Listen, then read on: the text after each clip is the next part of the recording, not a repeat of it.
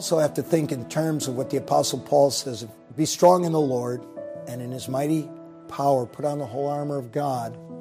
Then he goes on to say that we don't wrestle against flesh and blood, but against principalities and powers and cosmic forces in the heavenly places. So I meet opposition, but I realize that the people that are opposing me are under the sway and the influence of the prince of the power of the air. And someone wants to come up and they get my face. Oh man, you don't know what you're talking about. The Bible's full of errors. You're full of baloney. What I've learned to do in the process of time is to listen to people, let them vent, let them get the steam out of them. I don't know what kind of past experiences they had. They were hurt by somebody. So I let them speak. And then I'll usually stick my hand out and say, uh, What's your name? Oh, my name's Joe. My name's Bill. All right? Now that diffuses the situation. And I've let them speak. And I'll just ask them a few questions about some of the things that they said. So I need to listen to what they're saying. And I'll ask them a few questions about this or that. Have you ever read the Bible? Or how much do you know about the Bible? Or what do you think I'm really trying to tell people? I try to get a dialogue going where I'm picking their brains and I want them to find out what's in my mind, what I think is important. But my main goal is to let them know. I tell people all the time the Bible is the passport to freedom.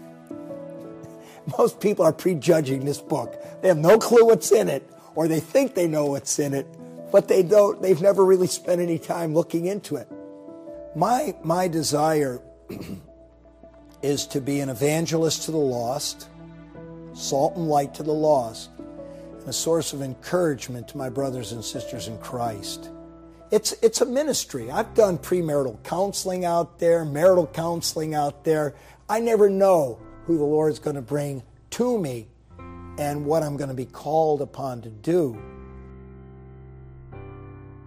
In the beginning, I did it out of sense of duty.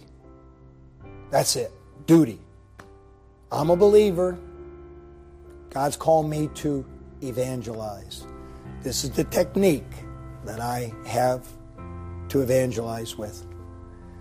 And I had great apprehension, great fear. I would pray for rain every day. Lord, let it rain. Because if it rained, I wouldn't have to go down. One day I was standing at the pier and uh, sun was going down, and I was. Uh, I was waiting until the sun went down before I would do the second message that evening. And as I stood there, I began to have this awareness that what I'm doing is a real blessing, is a real privilege. That God has now called me and allowed me to come out to this particular venue and to preach the only message given in the entire world through which a person could be reconciled to God. And I realized that this was this was an amazing thing that God had gifted me with. And I realized that the Lord Jesus went public for me. He identified himself publicly upon the cross with me, a sinner. Now he was giving me the opportunity to publicly identify myself with him, the King of Kings and the Lord of Lords. And I remember that night standing there, and at the end of the message, I said to the people, It is my great privilege and my great honor to declare in your hearing that Jesus Christ is the King of Kings and the Lord of Lords, and He is worthy of your faith, your confidence, and your trust. And from that point on, I started to look at this from a whole different perspective. Still, yes, it's duty, but now I see it as an honor and a privilege for me to go out into the public eye with this message and to, to herald these truths to people.